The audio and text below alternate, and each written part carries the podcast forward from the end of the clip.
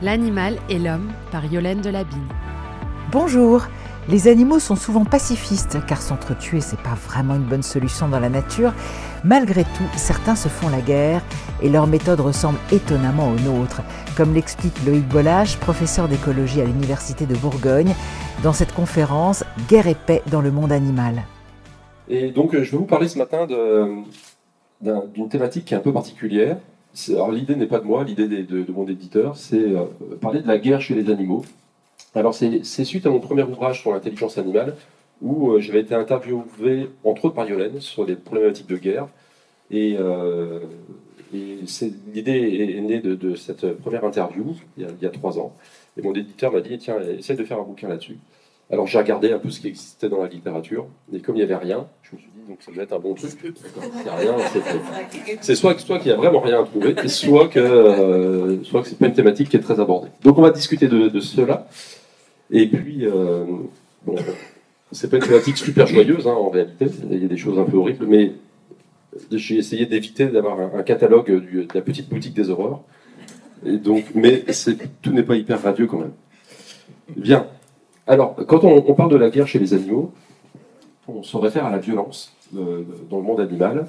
Alors, quand je parle du monde animal, petite, euh, petite euh, précision dès, le départ, pour moi, je ne fais aucune différence entre le monde humain ou animal. C'est-à-dire que j'essaie dans, mes discours de parler d'animaux, dont humains et, d'humains, mais c'est-à-dire que nous sommes des animaux, des animaux sociaux depuis quelques, quelques millions d'années, et puis on a toutes les caractéristiques animales on, a des choses que l'on sait faire, euh, des choses que l'on ne sait pas faire. On, fait moins bien qu'une crevette ou qu'une mésange dans certaines tâches, et on fait mieux que d'autres, entre autres dans, dans la manipulation. On en parlait tout à l'heure avec. Nous sommes des manipulateurs euh, précis. Euh, et donc, la, violence dans le monde animal, elle existe partout, et quand on, regarde en réalité la nature, eh bien, on a, on a des actes violents en, permanence. Mais c'est la, normalité. Hein. les principales violence que l'on constate, c'est les, actes de prédation. Alors là, je vous ai mis un peu des, images d'épinal. Hein. Un lion euh, qui capture un buffle, c'est jamais. Euh, moi, ça me fait rien, mais euh, je sais que ma femme ou mes enfants sont incapables de regarder une scène où un lion va croquer un petit zèbre. Moi, je trouve ça très beau, mais c'est comme ça. Et puis des conflits entre individus. Donc euh, ici, encore une fois, je vous ai mis notre lion, parce que c'est l'image de la force, pas de la violence, de la force, mais c'est naturellement utilisé dans le cadre de, la violence, avec un combat entre deux mâles. Euh, et ça, c'est pas de la guerre. Ça, c'est de la violence. C'est de la, purement de la violence, mais c'est pas du tout de la guerre, et on va voir pourquoi. Alors, la, prédation, c'est un, acte de trophique, c'est l'acte de manger quelque chose. Et euh, pour un écologue comme moi, moi je suis surtout un écologue, évolutionniste, mais avant tout un écologue, la, prédation, on l'observe partout. Ici, vous avez un, chat avec euh, un petit oiseau, c'est une mésange, une petite mésange, euh, un balbuzard pêcheur avec un, poisson, euh, ou, une vache avec de l'herbe, et tout ça, c'est de la prédation. Ça ne vous viendrait jamais à l'idée de dire que lorsque une vache est en train de, de brouter une prairie, c'est extrêmement violent. Mais si vous étiez à le brin d'herbe, je vous promets que ça serait violent parce qu'en plus, elle vous tue pas, elle vous mange un petit peu en fait. C'est comme si un lion partait avec, euh, avec un bras de, son, euh, de, son soigneur animalier uniquement. Quoi. Donc, euh, ça reste violent. Donc, pour, pour un écologue, l'herbivorie, le fait de manger de l'herbe, c'est bien un acte de prédation dans le sens où c'est un animal, ou plutôt un organisme vivant, qui se nourrit d'un autre organisme vivant. tout ou partie. Soit il le mange entièrement, il le tue, soit il en mange qu'un petit bout. Et quand, on, quand vous mangez une laitue, vous prédatez une laitue. Et, euh, vous ne lui demandez pas si elle est d'accord ou pas.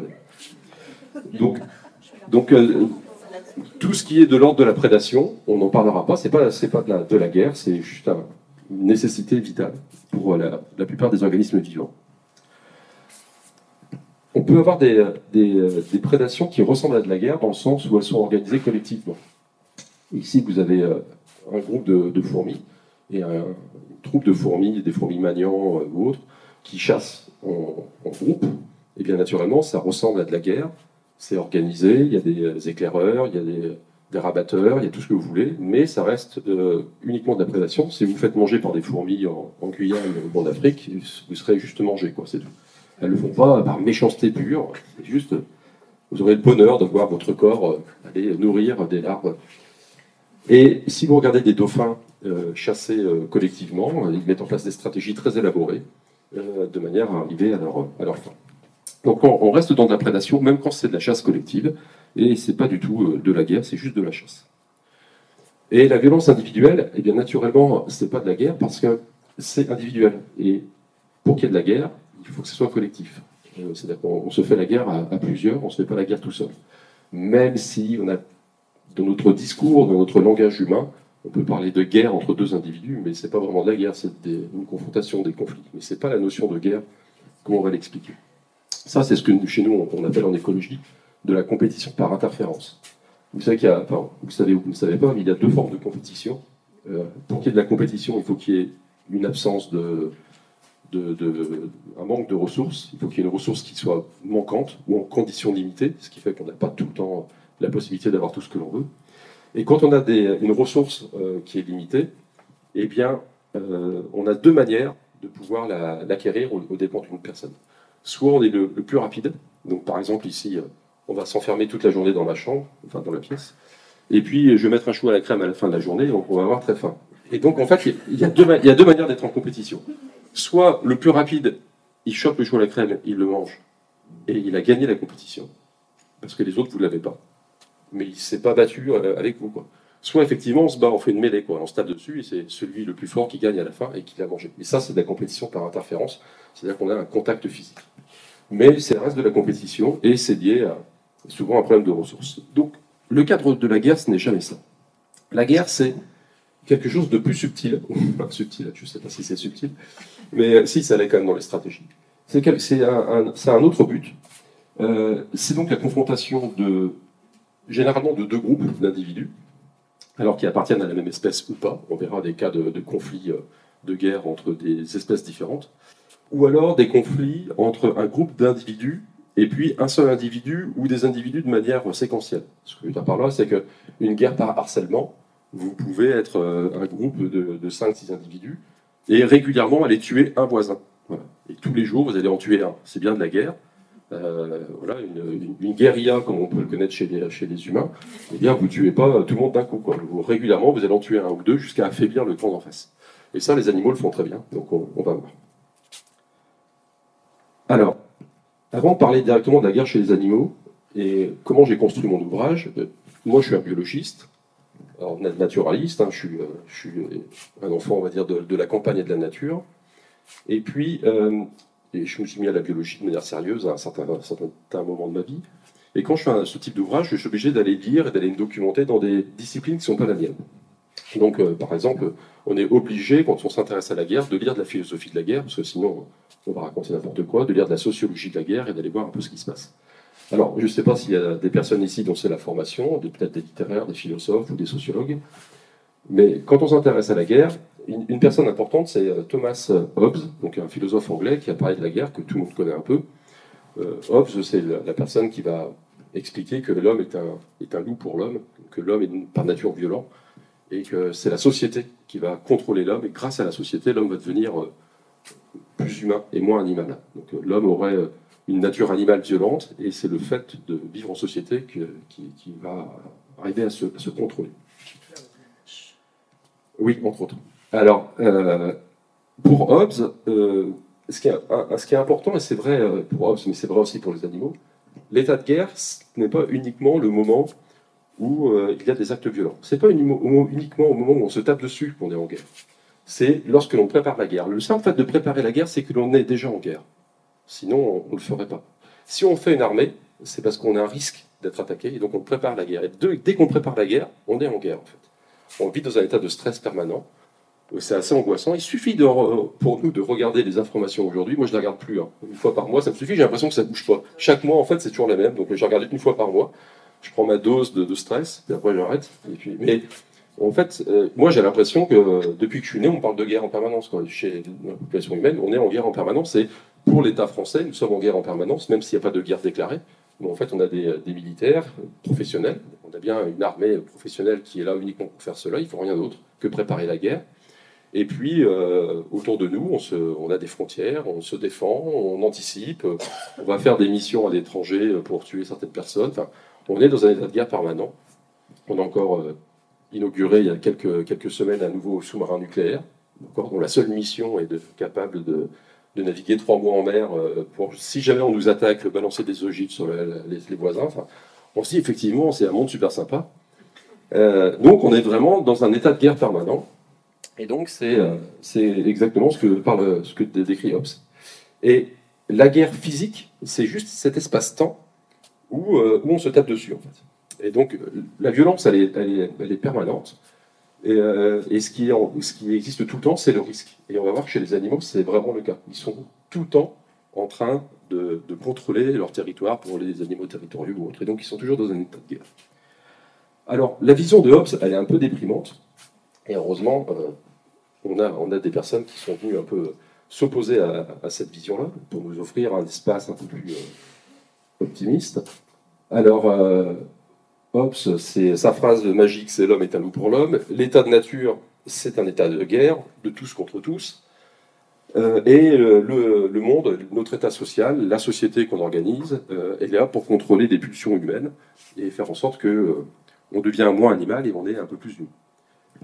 Et puis on a l'opposé, qui est Rousseau, qui lui va dire maintenant c'est entièrement l'inverse, c'est le mythe du bon sauvage. La nature par nature c'est bon, c'est gentil. Et ce qui fait que l'homme devient violent, c'est la société. C'est la société qui va corrompre l'homme, parce qu'elle va engendrer des inégalités. Et si elle engendre des inégalités, elle engendre du, désir, et naturellement, eh bien, comme, on peut, comme tout le monde ne peut pas être le chef, comme tout le monde ne peut pas posséder des choses, eh bien, il va falloir aller l'acquérir en se tapant dessus, entre autres, par exemple. Ou le simple fait qu'il y ait des famines, qu'il y ait des gens qui meurent de faim, ça, naturellement, quand vous êtes en train de mourir de faim, euh, vous risquez pas grand-chose, si ce n'est de mourir, de toute façon, vous êtes sûr de mourir quand même. Donc, il n'y a rien à manger. Donc, de toute façon, vous risquez plus rien, vous pouvez faire la guerre à tout le monde. Donc on a ces deux visions-là, qui sont très vieilles, hein, qui sont vouées des, des, visions euh, philosophiques qui s'opposent. Et ne croyez pas qu'elles n'irriguent pas notre société. On est en permanence dans ce débat. Il y a vraiment des, vieux débats qui existent dans le, dans le monde global qui touchent euh, la sociologie, la biologie. Quand on parle souvent de l'opposition entre l'inné et l'acquis, c'est un vieux débat. Et quand on parle de l'opposition entre l'homme violent ou l'homme non violent, entre la société violente ou non violente, c'est un vieux débat pour vous persuader, voilà une image d'un magazine, Philosophie Magazine de 2012. ça date un petit peu. Euh, mais le titre, c'était Rousseau contre Hobbes, le vrai duel de la présidentielle. C'était en 2012. Et euh, vous voyez sur l'échiquier, donc on vous met Rousseau d'un côté, avec euh, Madame Eva Joly, Monsieur François Hollande, Monsieur Mélenchon. Au milieu, Monsieur François Bayrou qui danse sur un fil. Euh, et puis Monsieur Nicolas Sarkozy et, Madame Marine Le Pen du côté de Hobbes. C'est-à-dire qu'on on, pose l'humain déjà, euh, même pour nous en 2012, encore en 2012, on, est toujours dans ce débat.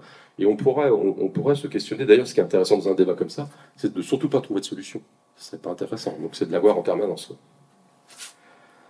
Alors pour nous, qu'est-ce que ça veut dire? Ça veut dire que on s'interroge quand on passe du côté purement euh, animal, non humain, quand on regarde juste les animaux, mais en, mettant un peu l'homme de côté pour l'instant, on se dit est-ce qu'en fait l'animal il est bon ou mauvais par nature?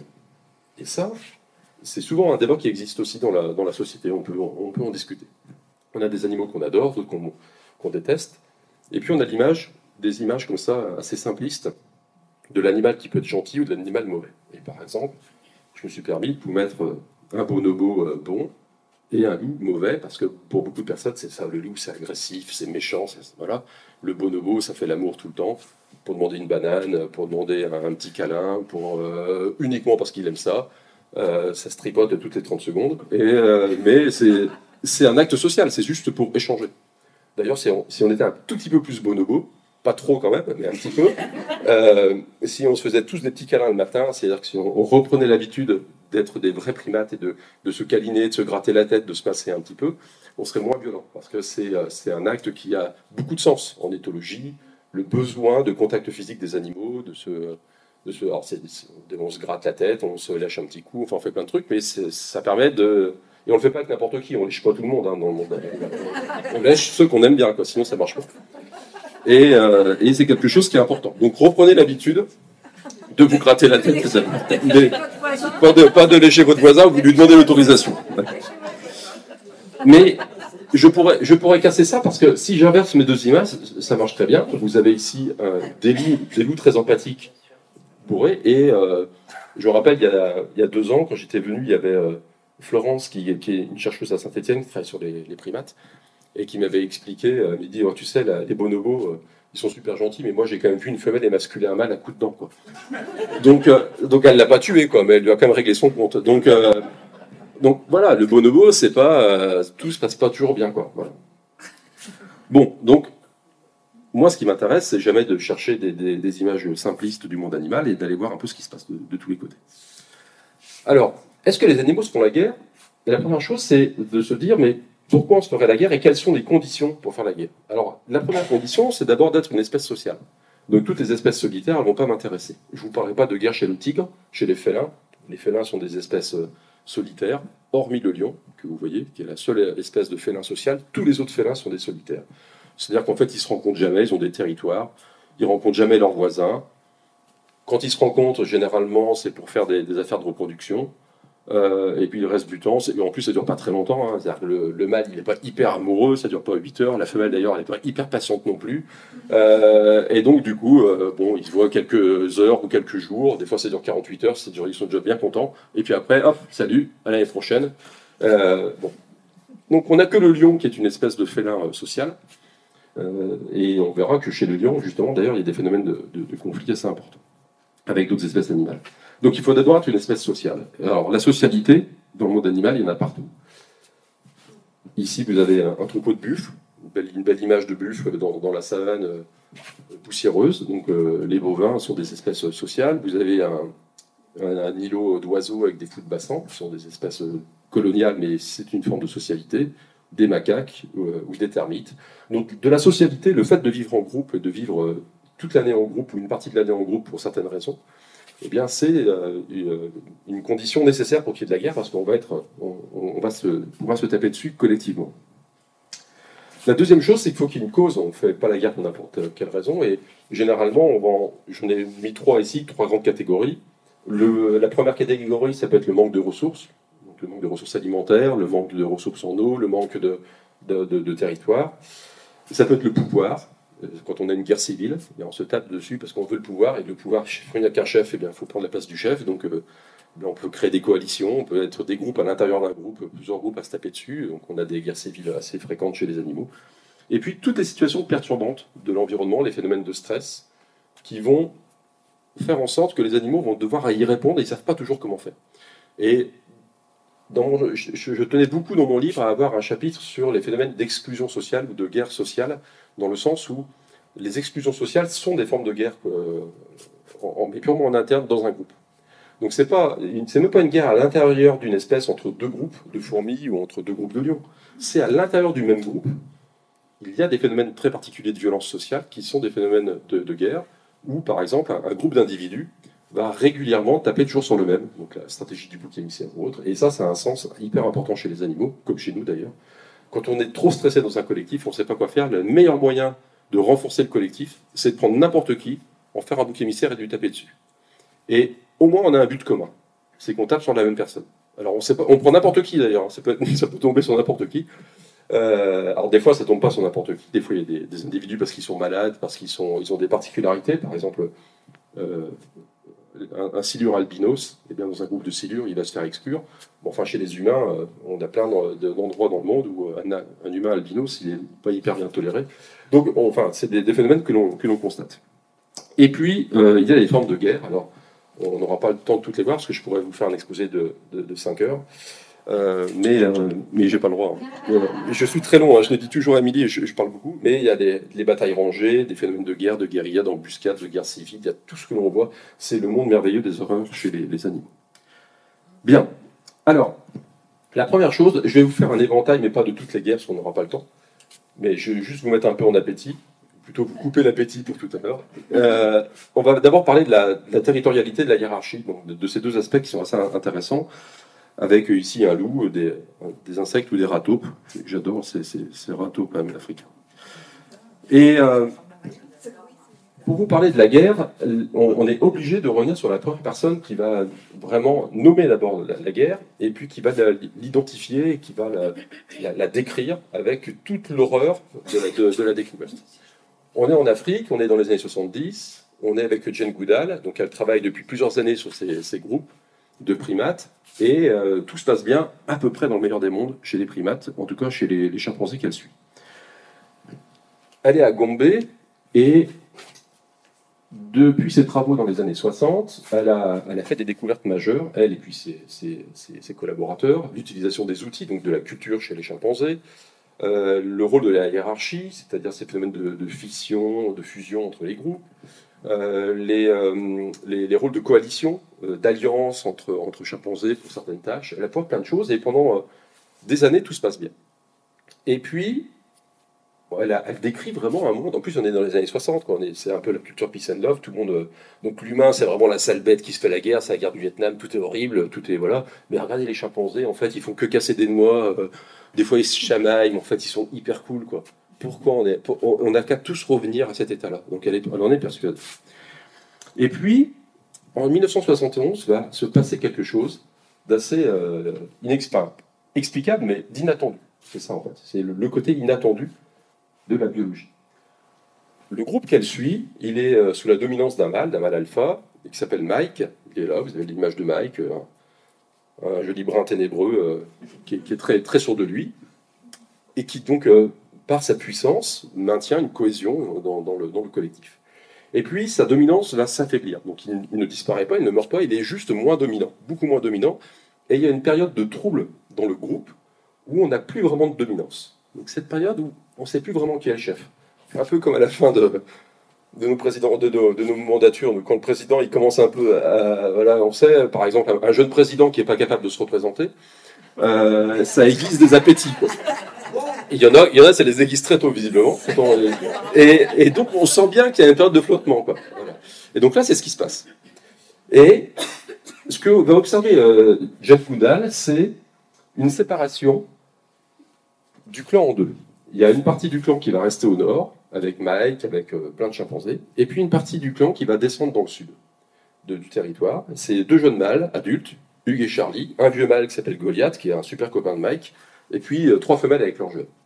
Et donc ces individus vont se mettre, s'établir au sud et vont créer un nouveau clan. Et donc à partir du clan original, on a deux clans qui se, qui se séparent. C'est ce phénomène en fait de scission des clans euh, très connu chez les primates ou chez les animaux domestiques. Alors on aurait pu, euh, ça aurait pu s'arrêter là, l'histoire pourrait être belle, ils se, ils scindent en deux, mais ils sont copains, ils s'échangent des choses ou autre. Mais euh, alors, petite note, j'ai pas trouvé le nom des femelles. Si je, si les ai pas mis, c'est pas parce que je me- voilà, c'est juste parce que je n'ai pas trouvé le nom des femelles euh, dans, les, dans, dans tout ce que j'ai lu. Donc euh, je suis désolé pour ces jeunes femelles. Et ce que va observer Jane Goodall entre la, la période 71 à 74, c'est euh, tout d'abord des phases d'intimidation. C'est-à-dire qu'une fois que les, deux groupes vont se séparer, régulièrement, elle les entend s'intimider. Visiblement, quand ils discutent entre eux, euh, d'un, flanc de colline à un autre, c'est pas super sympa ce qu'ils se disent.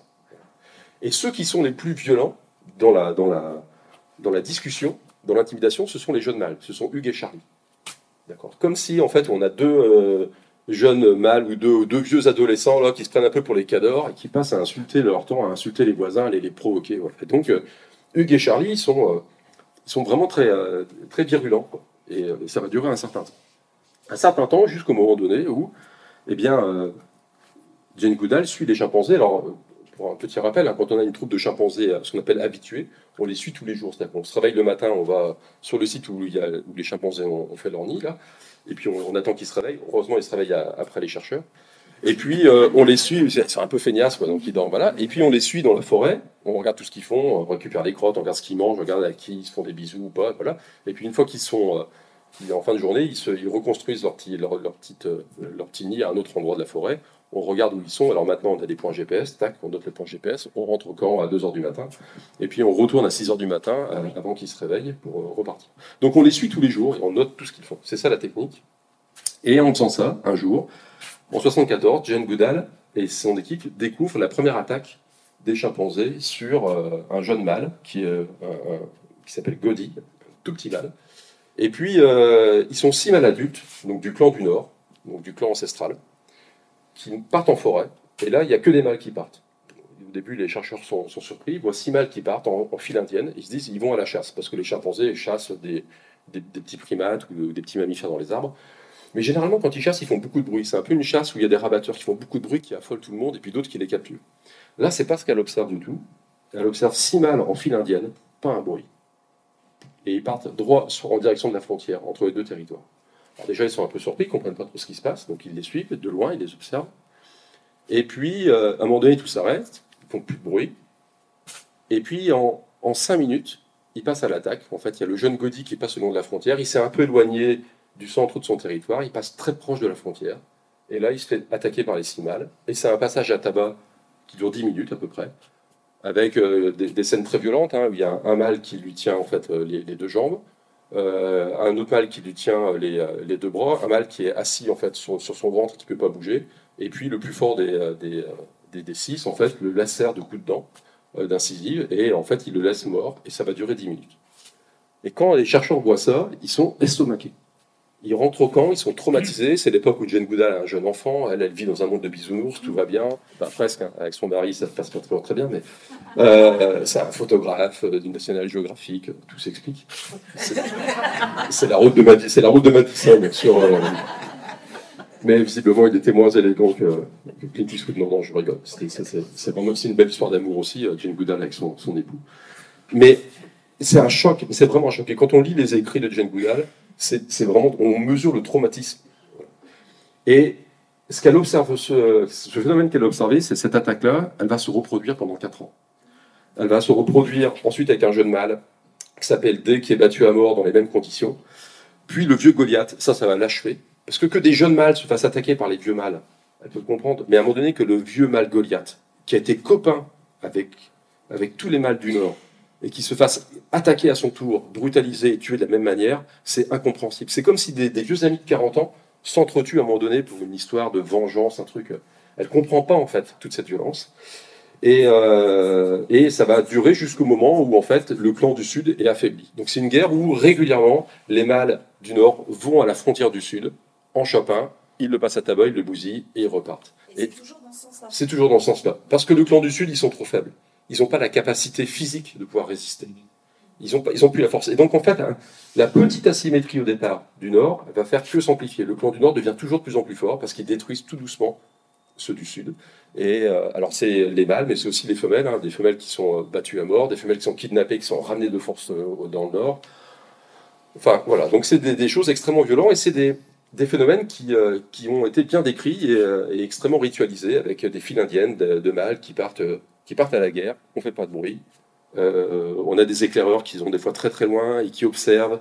Voilà. Et jusqu'au moment où on trouve le bon, le, bon instant, on est en supériorité numérique, on ne prend jamais de risque chez les chimpanzés. On ne va pas se battre tout seul contre 10, ça ne sert à rien. On est tout le temps en supériorité numérique. On en chope un, on lui fait la peau, on rentre, on attend 6 mois, on y retourne, et ainsi de suite. Les chercheurs qui travaillent en Ouganda, actuellement, je ne sais pas si euh, on n'est pas tous euh, fans des, documentaires animaliers, mais il y en a un actuellement qui tourne sur des plateformes je ne fais pas de publicité, mais qui se passe en Ouganda sur une des troupes de chimpanzés qui est la mieux étudiée au monde actuellement. Il y a 130 chimpanzés dans la même troupe. Et elle est tellement puissante qu'elle a augmenté son territoire en 10 ans de 22%. Donc en fait, elle fait la même stratégie elle extermine toutes les troupes d'autour.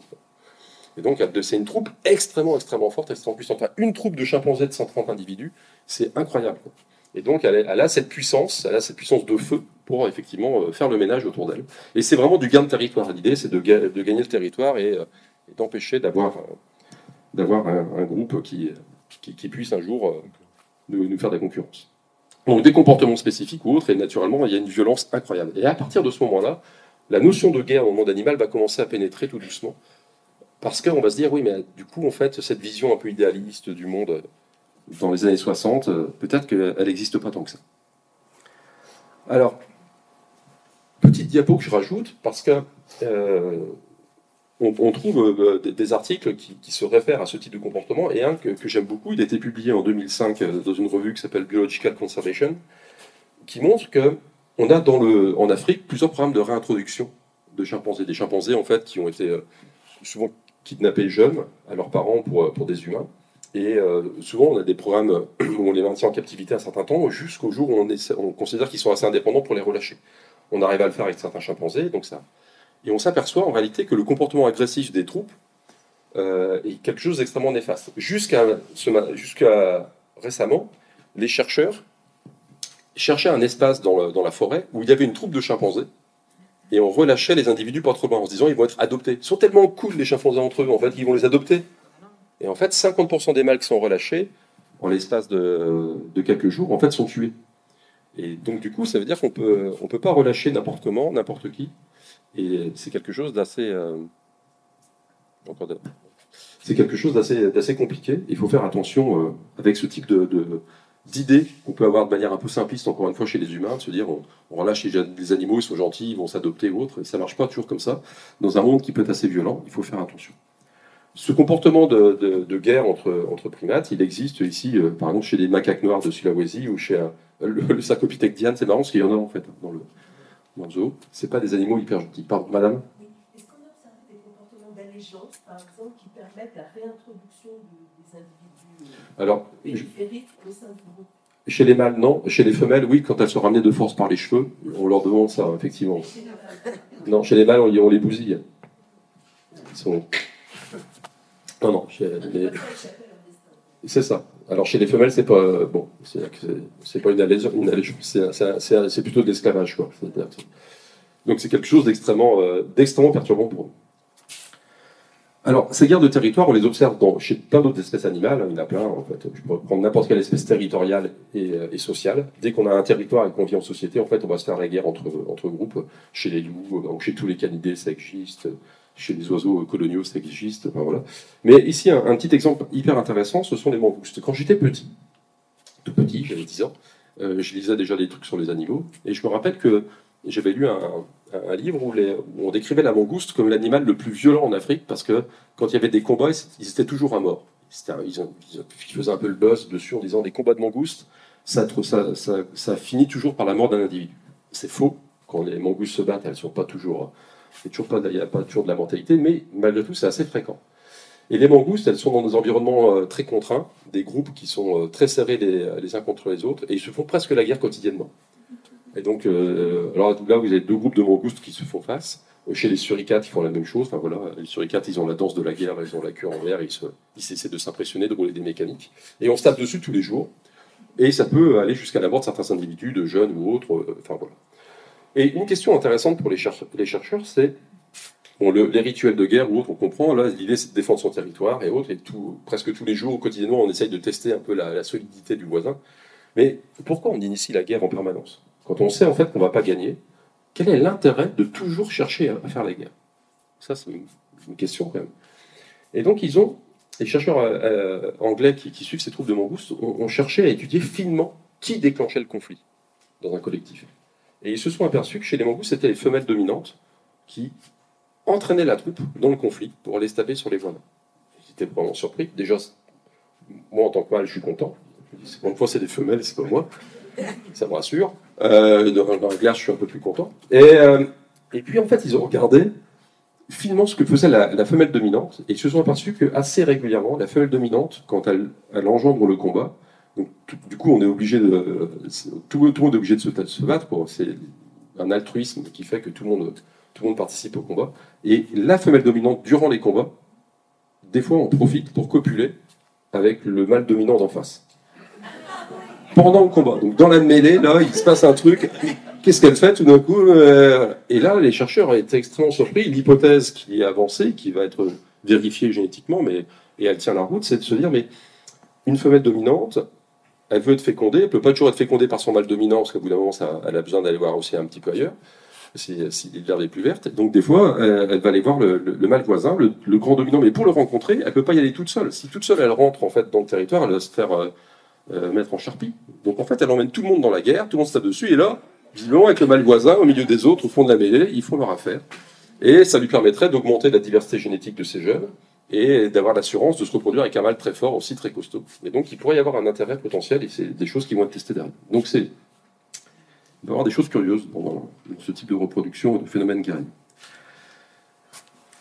Bien, alors, ce que l'on décrit là, c'est l'horreur de la découverte de la guerre par Jane Goodall, c'est euh, la violence de, mammifères, euh, de primates qui nous ressemblent beaucoup. Mais maintenant, on va aller faire un petit tour chez d'autres bestioles qui ne nous ressemblent pas du tout, ou pas du tout au premier abord, mais en, réalité, on va voir qu'on a un certain nombre de points communs. Alors, je parle de, l'évolution des castes guerrières. Alors là, je vous ai mis un, samouraï, mais euh, les castes guerrières, on les trouve chez beaucoup d'espèces animales, généralement plutôt petites. Euh, ici, vous avez un exemple de fourmis, et puis euh, des guêpes. où on a, au sein de ces, groupes d'insectes sociaux, ici des, des hyménoptères, des, euh, des individus dont la seule fonction est de faire la guerre. Ils ne savent rien faire d'autre. Ils ne savent pas manger tout seuls, la plupart du temps, ils ne savent pas s'en produire, ils savent juste faire la guerre. Ce qui est intéressant dans, les fourmis qui sont organisées comme ça, c'est qu'on a trois catégories. On a les reproducteurs, généralement la femelle reproductrice ou la reine, ou des fois quelques reines quand on a des, fourmilières à plusieurs reines. Les mâles qui les, ont fécondés une fois dans leur vie avant de mourir. Et puis euh, toutes les ouvrières qui bossent, toutes les femelles qui travaillent pour la, collectivité. Et puis, les, les guerriers. Et euh, euh, ces fourmis qu'on appelle majors, avant on les appelait les fourmis soldats, maintenant on les appelle majors pour éviter d'utiliser un terme guerrier parce que là on a un anthropomorphisme qui est peut-être inutile. Euh, elles savent rien faire d'autre. Et donc c'est assez intéressant parce qu'elles peuvent même pas se rebeller. On peut pas avoir de coup d'état en fait chez les, fourmis parce que de toute façon si à un moment donné les fourmis majors décident de prendre le pouvoir, elles savent pas se nourrir. Donc elles ont besoin des ouvrières pour être nourries, donc elles vont mourir de faim. Donc de toute façon ça marche pas. Donc en fait c'est un équilibre qui marche hyper bien et qui est très stable. Et le pourcentage de, fourmis majors ou de fourmis soldats dans une fourmilière, ça varie de 0,5 à 5-6% de la fourmilière. Donc c'est pas énorme. Mais en réalité, c'est le même pourcentage qu'on a dans nos armées. Si vous prenez l'armée française, vous avez à peu près un, un pourcentage qui est de l'ordre de 0,8% de la population active. C'est-à-dire qu'on est un peu comme des fourmis. On a un, nombre assez stable en fait de soldats. Et plus on risque la guerre, plus on augmente notre capacité de soldats, ce que font très bien les fourmis, euh, et ce que nous on fait aussi. Euh, jusqu'au moment où on appelle tout le monde, quand il y a la guerre vraiment, où, tout le monde y va. Donc on fonctionne vraiment comme des fourmis par rapport à ça. Alors ce qui est intéressant, c'est qu'au sein de la même espèce, on peut avoir ces dimorphismes, hein, on peut avoir des, fourmis euh, majeures, ces gros soldats qui sont énormes, et puis des ouvrières toutes petites. Et puis on a euh, euh, plein de formes euh, de, guerre qui sont assez, assez intéressantes et de soldats. Alors un exemple qui moi me plaît plus que les fourmis ou les guêpes, ce sont les termites. Parce que quelque chose que, que je n'ai pas dit en introduction, mais je profite des termites pour, pour le dire, c'est que pour faire la guerre, il faut être deux. Si demain nous sommes attaqués par les Belges, imaginez que les Belges nous déclarent la guerre, quelque chose d'improbable, si ce n'est de la guerre d'humour, où ils nous battent tout le temps. Mais, euh, mais si les Belges nous attaquent et qu'on ne se défend pas, il n'y a pas de guerre. Si on se laisse envahir sans se défendre, en fait, il n'y a pas de guerre. Pour faire la guerre, il faut être deux, et donc il faut accepter de se défendre. Donc si on ne se défend pas, il n'y a jamais de guerre. La guerre, c'est bien parce que c'est deux groupes qui s'affrontent. Donc tant qu'il n'y a pas de défense, il n'y a pas de guerre, et c'est bien à partir du moment où on se défend. Je ne veux pas dire que c'est de la faute de ceux qui se défendent hein, qu'il y a la guerre, mais il faut bien comprendre que ça se joue à deux. Quoi. Et euh, des insectes hyper sympas, ce sont les termites. Les termites, elles sont, plutôt assez cool. Elles mangent, euh, c'est des- plutôt des, insectes phytophages. hein, euh, euh, ça mange de l'herbe, ça mange du bois ou xylophages. quoi. Et elles ne font, à la différence des fourmis, elles attaquent pas. Elles n'ont pas d'armée d'attaque. Elles ont que des armées défensives. Et elles ont tout un, éventail de, de- de soldats qui sont là pour défendre en fait les termitières. Alors ceux que vous connaissez peut-être, ce sont le- l'exemple ici de la, grosse, des grosses images avec euh, le, dessin dessous pour bien faire comprendre ce qu'on appelle les comportements phragmotiques, c'est-à-dire ces grosses termites qui ont une tête sclérifiée, dont la seule fonction est de boucher l'entrée. En fait, elles sont dans les galeries, elles sont planquées dans la galerie, et si- s'il y a un danger, hop, elles mettent leur tête comme ça, qui est sclérifiée, et en fait, avec leur tête, elles font une porte hermétique, elles empêchent les fourmis d'entrer. Et donc, c'est leur seule fonction. Elles jouent le rôle de porte, en fait. C'est des portes vivantes. Voilà. Et puis, s'il y a besoin, elles peuvent après aller dessus. Et quand on regarde le dessin d'à côté, en fonction des espèces de termites, on a plein d'arbres différentes. On a tous les fantassins. On a ceux qui ont des petites épées courtes, on a ceux qui ont des grandes lances, ceux qui ont des halbardes, enfin, vous avez tout.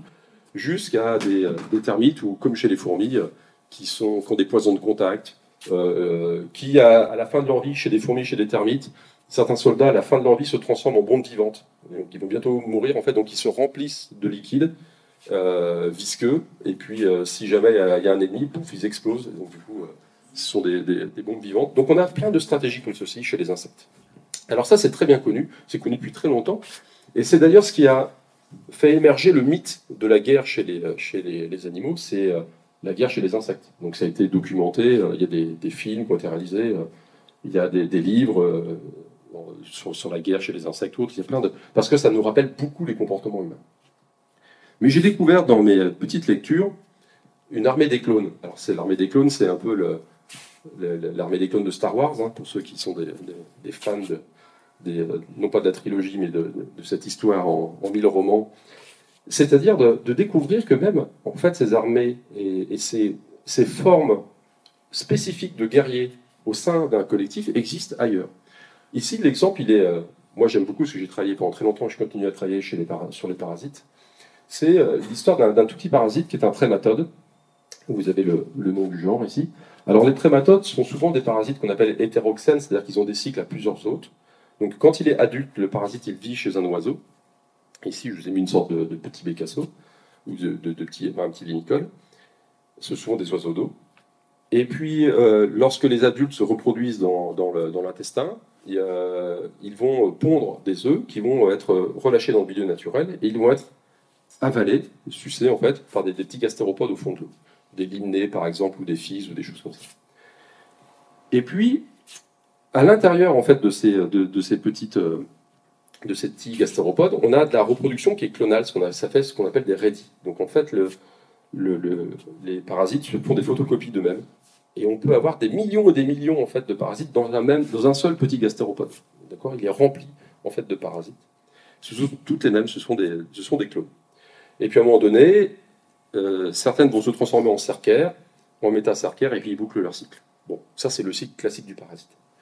Pendant très longtemps, les chercheurs ont observé chez les rédis, donc euh, la petite image que vous voyez en haut, deux formes, des grosses rédis et des petites des gros parasites et des petits parasites forme de larves. Et en tant qu'humain, de manière souvent très classique, et mais ça se répète mille fois, c'est incroyable, quand on voit une forme petite par rapport à un gros, on dit le petit c'est un dégénéré. On dit ouais c'est une mauvaise copie, ça sert à rien, c'est un truc, c'est une erreur de copie génétique ou autre. va, voilà. Bon, c'est assez classique, on réagit toujours de la même manière. C'est incroyable d'ailleurs, je ne sais même pas comment les chercheurs font pour imaginer un truc aussi simple, tellement on répète toujours la même erreur. Et puis, à un moment donné, on a souvent un chercheur, un plus jeune, parce que les vieux, ils innovent plus rien du tout. Donc, c'est souvent. un- Mais moi, le premier, hein, je me mets dans la catégorie. Et donc, souvent, on a, un petit jeune qui va remettre en cause un peu la, finalité et qui va observer finement ces deux formes de révis, ces deux formes de parasites larvaires. Et il va s'apercevoir que les grands, ce sont des clones dont la fonction, c'est de se reproduire. C'est eux qui font les photocopies. Et les petits, ils sont tout petits, ils sont stériles, ils ont perdu la capacité de se reproduire. Et ils ont des pièces buccales, comme des petites, euh, des, petites mâchoires. là. Qu'est-ce que des, parasites qui vivent à l'intérieur d'un gastéropode, qu'est-ce qu'ils vont faire de ces petites mâchoires-là? À quoi ça Et quand on observe où ils se situent, ils se situent ce qu'on appelle dans le manteau des, euh, des gastéropodes, c'est-à-dire dans la paroi externe. En réalité, ils jouent le rôle de soldats. Si jamais un autre parasite d'une autre espèce rentre, ils vont le bousiller. Donc en fait, ce sont des soldats qui ne, qui, ne- se reproduisent pas et dont la seule fonction, c'est de surveiller que dans le- l'escargot, il n'y ait bien qu'une seule forme de parasite. Mais le plus incroyable, c'est qu'ils ne font pas la guerre uniquement aux autres parasites des autres espèces. Ils font aussi la guerre aux parasites de leur même espèce dont le génotype n'est pas le même. C'est-à-dire qu'en fait, comme ce sont des clones, il y a un seul génotype, une seule forme génétique. Et dès qu'une autre forme génétique rentre, ils le zigouillent.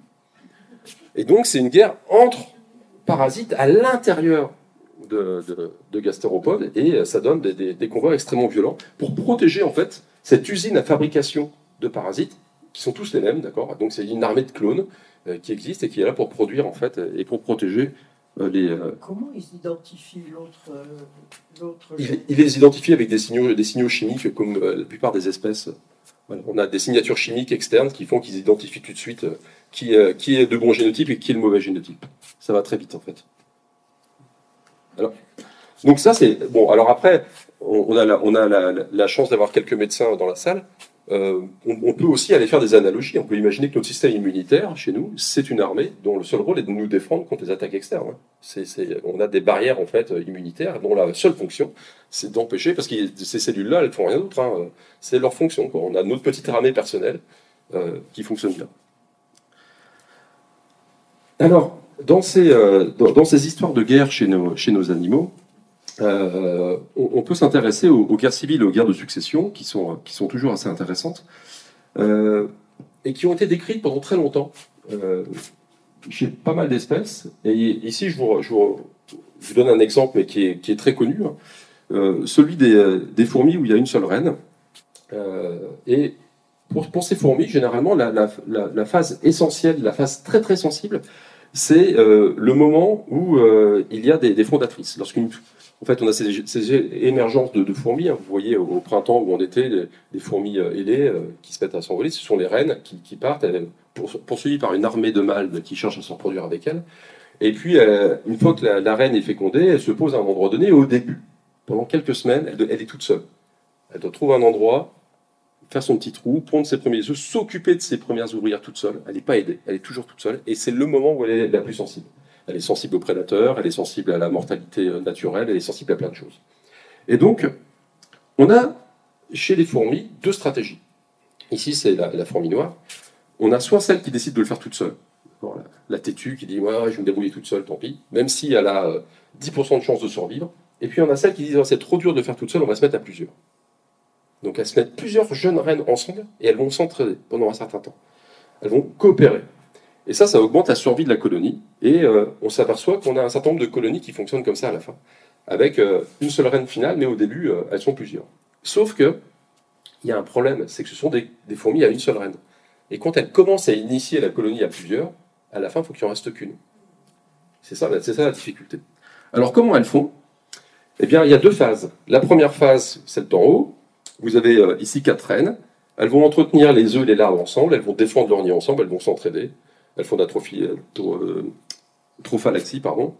Et donc, elles elles s'entraident par- parfaitement.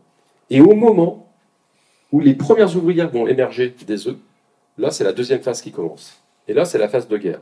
Donc, dès qu'il y a les premières ouvrières qui naissent, elles se retournent, non pas contre leurs reines, mais contre les reines voisines, ou contre les œufs voisins, elles essaient de, de les détruire.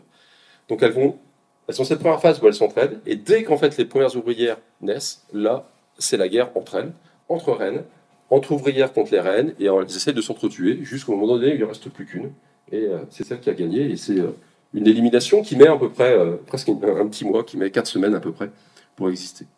Alors ces combats entre reines, ils existent chez plein d'hyménoptères, chez les abeilles ça existe aussi, chez des guêpes.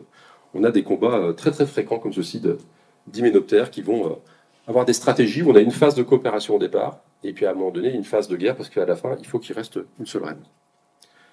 Alors, on a des phénomènes d'exclusion sociale, j'en ai un petit peu parlé tout à l'heure. Euh, alors, il y, a, plein de raisons. Il y a les phénomènes de bouc émissaire très classiques, les phénomènes d'ostracisme, d'exclusion des individus déviants. Dans le monde animal, on n'aime pas les individus bizarres, hein. donc généralement on les élimine. Il y a plein de raisons, par exemple, un silure albinos, c'est la, la- première image, eh bien il est exclu parce qu'il représente un danger pour le, pour groupe. C'est on va dire l'hypothèse écologique, hein, parce que un silure, il est foncé, il, il a une couleur très foncée, presque noire au fond de l'eau, il n'est donc pas visible par les prédateurs. Si naturellement il y a une tache blanche au milieu, ça, fait tache, donc euh, on va l'exclure. Alors on ne le tue pas, hein, on l'exclut du groupe, on lui interdit de vivre dans le groupe. Euh, vous avez des primates, mais nous on peut le faire aussi. Euh, où ça marche. Où en fait on, exclut un individu parce qu'il est parasité.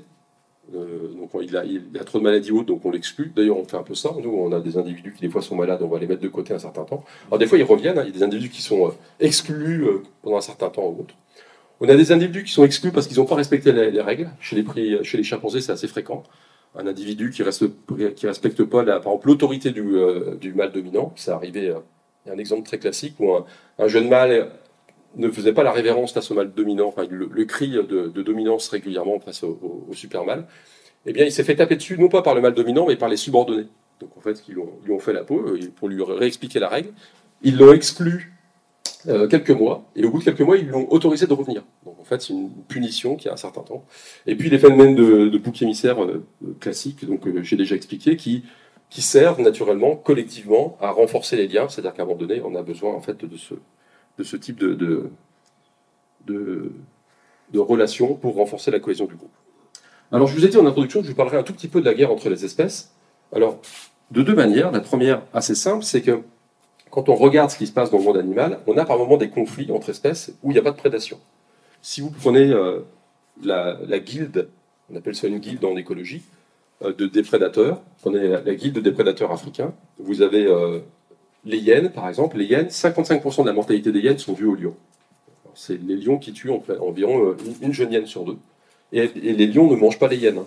Vous ne les verrez pas, les, les- ça peut manger un bout de cuisse, mais c'est pas c'est pas le régime alimentaire du lion, la hyène. le lion, en fait, s'il a l'occasion de choper une hyène, un jeune, euh, et puis euh, de le détruire, il le fait tout le temps. Et l'idée, c'est bien d'éliminer la concurrence potentielle d'une autre espèce. On a 8% de la mortalité des lionceaux qui sont dus aux hyènes. Donc on a, c'est, rare, mais ça peut arriver. Et puis pour le plus petit, euh, ici des trois, hein, parce qu'il y a d'autres félins naturellement, mais là c'est que des, animaux sociaux. Le plus petit des trois, le, le lycaon, ça va de 13 à 50%. Le lycaon c'est très compliqué parce que dès qu'en fait il est affaibli dans son collectif, euh, il devient très très sensible. Donc euh, ces canidés, eux, sont euh, régulièrement euh, tués. Alors on peut aussi avoir d'autres phénomènes euh, qui sont curieux. En Afrique par exemple, c'est l'acharnement que, que l'on observe de la part des buffles contre les lions. Si vous regardez des reportages animaliers, c'est euh, fréquent, mais on a aussi quelques articles qui en discutent. Euh, un troupeau de buffles qui est dans la savane, qui sent l'odeur du lion, il ne va pas automatiquement fuir. Ça ne l'intéresse pas de fuir automatiquement. Et puis, s'il sent l'odeur des lionceaux, ils vont vraiment les chercher. Donc, on voit les buffles chercher pendant euh, des heures, en fait, dans la, dans la brousse, les lionceaux, jusqu'à ce qu'ils les écrasent et qu'ils en fassent de la, voilà, de la, bouillie. Parce que ils ont, on comprend évolutivement l'intérêt hein, pour, les, pour les de détruire un jeune lion avant qu'il devienne un lion adulte qui puisse se manger. Mais euh, il n'y a pas de prédation. C'est-à-dire que le buffle, euh, il ne va pas se mettre à manger du quoi. D'accord C'est vraiment. euh, mais il peut des fois faire la peau. ici, c'est un mâle. Je vous passe juste la première image parce que c'est un, mâle qui dormait. Il s'est fait entourer en fait par des buffles. Et c'est une image tirée d'un film, hein, d'un- documentaire. Et quand on, mais c'est insupportable presque à regarder parce que quand vous voyez, en fait, le lion va va tomber en fait à l'intérieur du, du troupeau et ils vont euh, s'acharner sur lui pendant, euh, pendant une demi-heure. Et il reste plus rien à la fin. C'est une, une serpillière. Et, euh, et donc ils sont aussi capables de faire la peau à, un lion adulte quand il, le- quand le chope. Alors les hippopotames avec les, les crocodiles, c'est très connu, il y a plein de choses comme cela. Et puis naturellement, je ne peux pas m'empêcher de, de parler de- de- d'un autre animal qui est l'homme, euh, et qui lui s'est fait une spécialité de la guerre contre la nature, et, et de la haine qui est assez incompréhensible euh, dans certaines sociétés par rapport à d'autres. Toutes les sociétés humaines ne, ne pas le, loup, par exemple, ou les prédateurs, mais euh, la société occidentale, dans sa, son entièreté, c'est-à-dire en, Europe, mais aussi en Amérique du Nord, parce que ce sont nos, quand même nos héritiers, euh, s'est fait, un- fait une spécialiste de la, de la guerre, entre autres contre le loup. Et si on réfléchit bien même au, au langage que l'on utilise dans la société humaine, on s'aperçoit par exemple que on a créé on a créé une armée dont la seule fonction est de détruire la nature. Euh, les louvetiers, alors moi, j'ai des amis qui sont louvetiers, hein, des, gens que je connais, c'est-à-dire que c'est. Mais si on réfléchit bien à la fonction initiale au départ, c'est bien de créer une armée, c'est un corps d'armée. C'est-à-dire qu'on a des, on grades euh, créés par Charlemagne au début, puis après généralisés euh, sous Louis XI, mais on a des lieutenants de louvet- de louveterie, on a un grand louvetier, et on est, c'est organisé, il y, a une- il y a- il y a un écusson ou autre, c'est organisé comme une armée, dont la fonction est de détruire les espèces qui ne nous intéressent pas. Et on les mange pas, on ne mange pas de loup. Quoi. Vous voyez pas chez votre boucher en fait euh, du ragondin ou du loup. Alors si vous êtes en Camargue, vous allez manger du ragondin, mais, euh, pas, ici. Et, c'est bien notre seule fonction. Et ça interroge. Euh, je dis pas que j'ai pas de jugement de valeur s'il faut le faire ou pas le faire, mais ça interroge sur cette fonction-là, la manière dont on est capable de le faire. Et en tant qu'espèce animale, on se comporte exactement comme une autre espèce, c'est-à-dire que on essaye d'éliminer ce que l'on considère comme une espèce animale qui nous ferait de la concurrence. Bien qu'il nous ferait parce qu'encore faut-il le démontrer. Et en 2022, je ne l'ai pas actualisé pour 2023, on avait un, peu plus de 1700 euh, lieutenants de louveterie. Euh, alors sur 1727, je crois qu'il y avait 23 femmes et 1725 hommes. Euh, 1705 hommes, pardon. Alors la haine des prédateurs, elle est généralisée, c'est pas uniquement euh, contre, contre les loups et les louvetiers, euh, dont la fonction aujourd'hui n'est pas que de lutter contre les loups, hein, mais de, répondre à un besoin de, l'État et de la, des préfectures généralement contre les espèces qui posent des problèmes.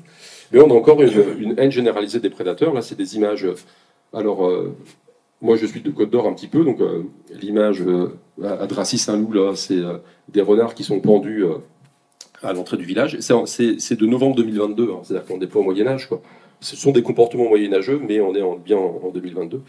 Euh, et ça, on, en a encore régulièrement. Donc, c'est-à-dire que on a du mal, pour une partie de notre société, pour une partie de notre société animale, à, comprendre, malgré les connaissances que l'on a, écologiques, scientifiques, sur l'intérêt des, prédateurs, des renards, par exemple, des loups ou autres. Euh, récemment, par exemple, les, chasseurs de la Drôme se plaignaient de, la disparition des sangliers. Ils n'avaient plus assez de sangliers à tirer. Mais d'un côté, ils disent qu'ils ont trop de sangliers, ça fait des dégâts dans les cultures, ils veulent pas les réguler. Et puis après, quand ils en ont moins, ils sont plus contents. Quoi. Donc à un moment donné, il va bien falloir qu'on trouve un équilibre, parce qu'on va pas passer notre temps à exclure tout ce qui euh, est au milieu de la, de la nature avec nous. Et si on excluait les chasseurs, ce serait Mm. peut-être ça Alors, C'est pas mal ça. C'est un autre débat, mais, mais c'est pas si simple que ça en fait à, à faire, parce qu'en fait on a tellement, euh, on a tellement rompu l'équilibre qu'on a, on a au moins une, on, aura au moins une phase où on est obligé d'avoir quand même des, euh, des, des personnes qui, euh, qui participent à un équilibre. Voilà. Je dis pas qu'il faut que ce soit des chasseurs, hein, on peut le faire autrement, mais euh, voilà. Alors, je vais finir par des choses un petit peu positives, parce que c'est déjà 11 heures, donc je, vais- prendre encore euh, une petite dizaine de minutes et j'aurai fini sur des images positives, la- la pacification. Alors la pacification, c'est l'idée de résoudre des, des conflits par la non-violence. Il y a plein de raisons. La première, euh, la, première stratégie, c'est la hiérarchie. En réalité, avoir une hiérarchie, c'est pas si mal que ça, parce que ça permet d'assurer la paix sociale. Rappelez-vous Mike, on avait ce euh, gorille qui maintenait, et c'est le jour où son pouvoir a, diminué que des, conflits sont arrivés. Mais quand on pense à ça, on revient naturellement à Hobbes, de se dire, mais en fait, la hiérarchie, l'État presque, c'est ce qui assure une cohésion dans le groupe. Alors, c'est intéressant parce que euh, quand on lit les travaux des scientifiques, on va voir que souvent ce qui est avancé, c'est que ce n'est pas la hiérarchie qui crée euh, des, problèmes, mais qui, permet de vivre ensemble. Donc la hiérarchie ne crée pas l'inégalité. Et ce qui est intéressant, c'est que chez des primates comme les macaques du Japon, ceux que vous connaissez bien, euh, on s'est aperçu que les mâles dominants étaient capables, pour éviter de, blesser et, euh, et de créer des ressentiments chez les mâles subordonnés, capables de leur laisser un petit peu de pouvoir. C'est-à-dire que par moment, euh, sur certaines décisions, même quand le mâle dominant n'est pas automatiquement d'accord, il ne s'oppose pas. Il laisse les mâles subordonnés. Parce qu'en fait, ça ne remet pas en cause son pouvoir. Ce pas des décisions si importantes que ça. Donc l'idée, c'est de se dire, je suis le mâle dominant, mais je ne vais pas décider de tout. Il y a des petits trucs, c'est tellement, allez, ok, toi tu veux jouer, euh, tiens, voilà. Et c'est, mais c'est jouissif de voir euh, à quel point, je pense qu'on devrait enseigner dans certaines écoles d'administration la, politique des primates, parce que c'est, vraiment des, euh, c'est, très bien fait. Il y a autre, une autre chose qui existe qui est assez, intéressante, et c'est hyper intéressant qu'on on est ici dans, un parc animalier, c'est le respect des distances individuelles. Ces distances individuelles ont été découvertes par un, Suisse, si je ne me trompe pas, Ediger, dans les années euh, euh, 1900. C'est quelqu'un qui avait un zoo et qui s'est aperçu que chaque fois qu'il rentrait en fait euh, dans des parcs animaliers, les individus, euh, par exemple les zèbres ou les antilopes, ne fuyaient pas tout le temps. Ils fuyaient à une certaine distance. Et c'est lui qui a théorisé l'idée de ces distances individuelles et ce qu'on appelle la distance de fuite, la distance à laquelle un animal vous tolère, et à un moment donné, vous rentrez dans son espace et là, il se met à fuir. D'ailleurs, les animaux ont des distances de fuite qui sont très très flexibles. En période de chasse, par exemple, ils fuient beaucoup plus tôt qu'en période de, non-chasse. Ils le savent très bien. hein. Hier, on avait des, exposés sur les corbeaux. Les corbeaux, c'est adorable. Un corvidé, vous arrêtez en voiture, vous bougez pas, vous ouvrez la porte, hop, il sauve. Ou alors vous ouvrez la porte, il sauve pas, vous faites semblant d'avoir un fusil, il s'est sauvé tout de suite. Donc, euh, ils sont capables rapidement de, de voir ce qui se passe. Et dans les distances individuelles, eh bien, vous avez ce qu'on appelle la zone publique, qui est la zone la plus éloignée, c'est celle-là. Là, on est dans une zone publique, on se tolère entre nous, personne ne s'entretue ici, tout va bien. Vous avez la zone sociale, donc c'est-à-dire qu'on est, euh, on, est, on est, serré, mais jusqu'à un certain niveau. Vous avez la zone personnelle, donc c'est votre zone personnelle, et là, vous tolérez des personnes euh, à un mètre, un mètre. C'est pour ça, d'ailleurs, les chaises, elles sont organisées de manière à éviter vous montez dessus, quoi. sinon ça va pas marcher. Et vous avez la zone intime, où là, vous êtes comme les bonobos, vous êtes collés. Donc généralement, ça, vous autorisez ou vous autorisez pas, quoi. Mais voilà. Généralement, vous autorisez, quoi. Que quand on rentre dans vos zones intimes, c'est parce que, naturellement, vous avez une, volonté que de, d'être en contact avec l'autre individu. Et on sait très bien qu'on a des relations chez les espèces animales entre la densité et les tensions sociales. Plus c'est dense, plus il y a de monde, plus ça crée des tensions. Euh, Quand vous prenez le métro ou autre, tout le monde est collé dessus et que vous avez quelqu'un qui vous euh, renifle dans l'oreille, c'est pas hyper agréable le matin. Quoi. Donc, euh, et donc on, doit s'interroger d'ailleurs sur nos sociétés où on vit très très concentré parce que c'est vraiment totalement anti, anti-naturel. On n'est pas du tout fait pour vivre concentré comme ça. Alors on a des phénomènes de, de consolation, de réconciliation chez les animaux euh, qui, quand ils se tapent dessus, euh, sont capables de, de, se tolérer, euh, de, de trouver des systèmes. Alors j'en avais parlé dans mon premier ouvrage, mais c'est toujours intéressant hein, chez les corvidés de s'apercevoir que quand deux corbeaux se tapent dessus, eh bien, un troisième individu est capable de venir consoler la victime pour lui dire allez c'est pas grave, ce qui s'est passé c'est pas si grave que ça, et on s'aperçoit que ça diminue la, euh, le sentiment de vengeance et, les, possibilités de se venger de la part d'individus qui a été victime, ou euh, chez les lions par exemple, chez les loups pardon, cette capacité qu'ils ont à se consoler et se réconcilier. C'est-à-dire que quand le mâle alpha ou la femelle alpha a, a puni un, subordonné parce qu'il s'est mal comporté, euh, une minute après, c'est bien l'individu alpha qui va voir la victime et qui le lèche pour lui dire allez, on passe, la, on passe l'éponge. Parce que pour une espèce sociale, euh, c'est une nécessité vitale de maintenir le lien. Donc, on ne peut pas vivre dans un système de société où tout le monde se déteste, dans un immeuble où, euh, où, où tout le monde se haït, ça ne va pas tenir très longtemps. Quoi. Donc on a besoin d'un minimum de solidarité. Euh, et puis naturellement, vous avez euh, la pacification par le sexe qui est connue chez les bonobos. Euh, qui sont des, primates assez incroyables parce que, parce que ça reste encore potentiellement un mystère de savoir comment ils ont trouvé en fait ce, type de solution. Alors, j'ai pas le temps de répondre à, à tout, euh, de finir parce que je suis un peu lent, mais je vous, vous parlerai pas d'invention de la culture de la paix chez les, les, les babouins olives de Robert Sapolsky, mais c'est intéressant. Mais juste la conclusion, parce que c'est un petit peu long à expliquer, mais la conclusion est, assez incroyable. C'est que une conclusion de Robert Sapolsky s'est aperçu que dans un groupe de primates, lorsqu'on a enlevé les dominants, par hasard, ils sont tous morts d'une maladie, il restait que les subordonnés, ils sont devenus très cool tout d'un coup. Et lorsque des nouveaux mâles sont arrivés, de troupes voisins, des années plus tard, pour reprendre la dominance, Robert Sapolsky était persuadé que les nouveaux mâles allaient de nouveau devenir très violents avec les autres, en fait, le maintenir une sorte de, de, de, de. Euh, et puis, euh, il s'est aperçu que ce n'était pas le cas. Que les nouveaux qui sont arrivés, en fait, ils ont adopté la position très cool des, de tous les subordonnés. Ce qui fait dire à Sapolsky que certainement qu'une vraie part de la violence et de l'idée de, faire la guerre, c'est culturel. C'est pas génétique, en fait. C'est vraiment, notre société et que la guerre serait peut-être plutôt le résultat de quelques individus belliqueux qui nous entraînent dans la violence. Un peu comme les femelles de mangouste qui entraînent le reste de la troupe pour leur propre intérêt. Et ça serait ça, c'est-à-dire que c'est ce mélange entre le fait de vivre en société, d'être altruiste, de s'entraider, mais des fois d'écouter un petit peu trop certains individus qui sont en guerre, qui se disent allez on va se faire la guerre, c'est intéressant. Euh, et c'est ça euh, contre lequel il faudrait potentiellement lutter dans nos sociétés, c'est-à-dire un peu plus avoir de culture de la paix et un peu moins avoir de la culture de la guerre, et avant d'avoir la culture de la guerre, d'avoir de la culture de la concurrence, la compétition à tout prix ou autre. Euh, C'était un des combats préférés d'Albert Jacquard, hein, de, se dire mais la compétition c'est totalement inutile pour une espèce comme la nôtre. Si on passait notre temps à vivre en coopération, ça marcherait beaucoup mieux. Euh, la compétition, c'est un des premiers mécanismes qui engendre les conflits et, euh, qui nous entraîne dans la guerre. Voilà, je vous, euh, je m'arrête là et puis je réponds à vos questions. Merci. Décidément, comme nous l'a expliqué Loïc Bolache, les animaux nous ressemblent comme des frères, même dans les conflits. À bientôt!